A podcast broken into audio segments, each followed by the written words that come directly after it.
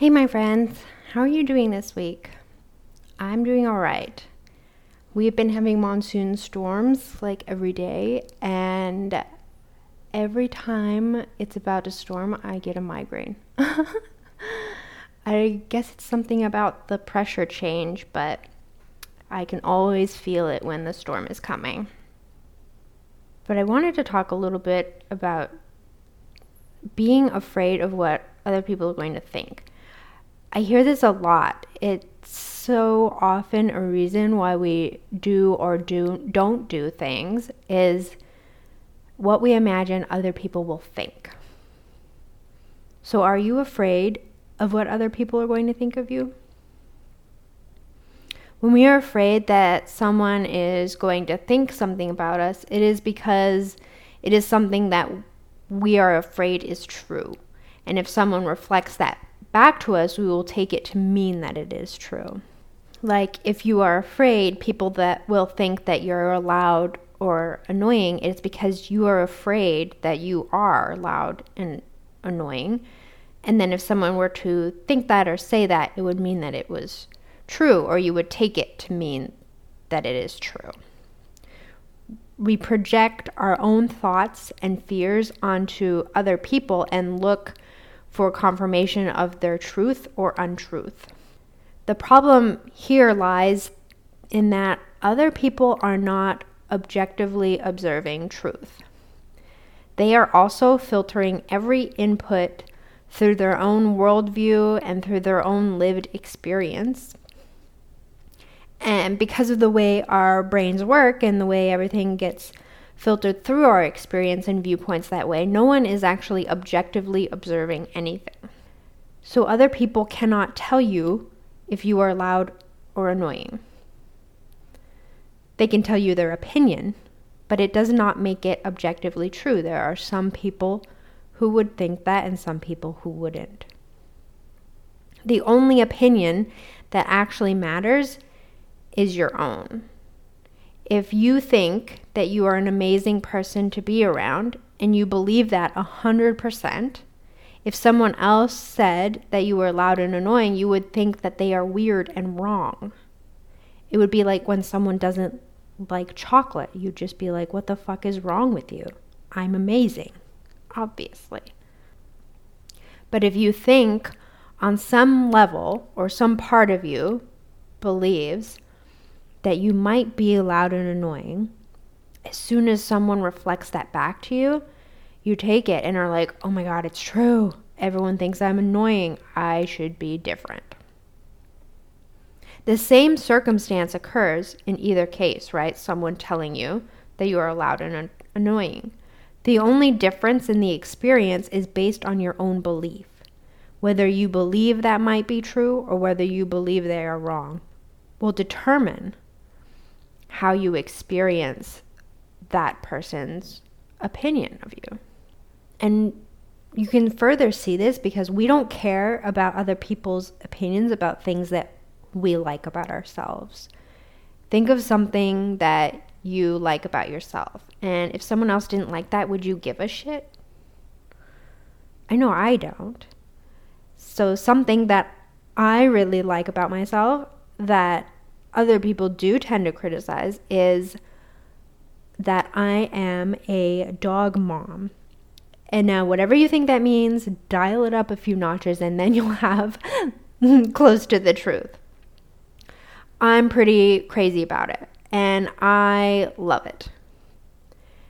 And people do criticize that, but I literally don't care. I'm like, yes, I am a crazy dog mom. Thank you for noticing we also don't care when we believe something is fundamentally untrue about ourselves and someone says it. Like if someone came up to you and be like, I hate your blue mohawk, but you didn't have a blue mohawk, you'd be like, um, you're nuts.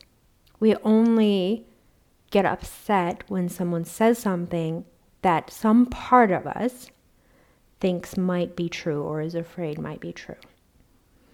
And the thing that's important to realize is because other people are only ever filtering everything through their own worldviews and lived experiences, their opinions are really about them.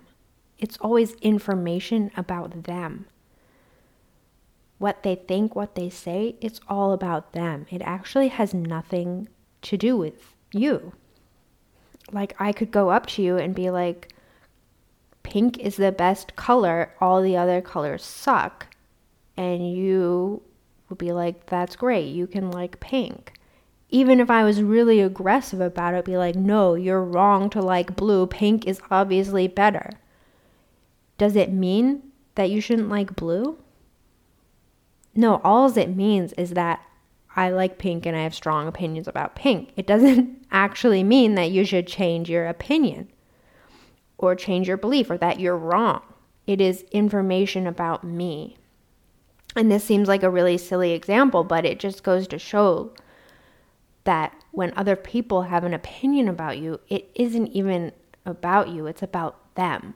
It's information about them and about their worldviews and experiences, and it literally has no impact on you. No, you do not need to alter anything about you in order to fit anyone else's worldview.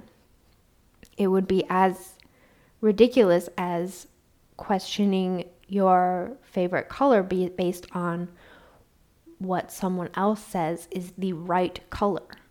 It's just bonkers. And I've really been able to get rid of this fear of what other people think of me by realizing that I am my own authority when it comes to me. I get to decide who I am and what I am like, and no one else has more authority on me than me. And I've also decided that I'm going to have my own back no matter what. And this means that when someone does criticize me, I'm not going to use that criticism to beat myself up. I'm going to be there for myself like a true friend would.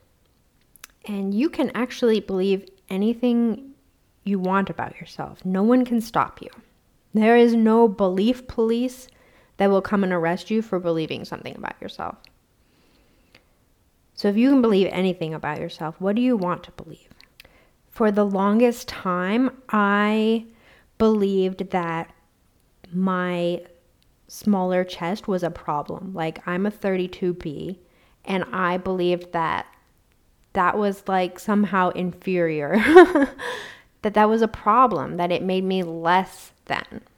But there is no absolute truth on this. This was just my belief and I was constantly looking for confirmation that it was a problem. But the thing is, I get to believe whatever I want about myself.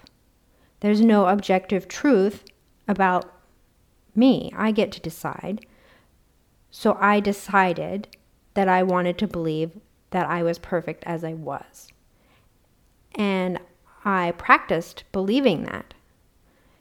If you want to learn step by step exactly how I did that, I believe I talked about it in in our earlier episode titled Beliefs.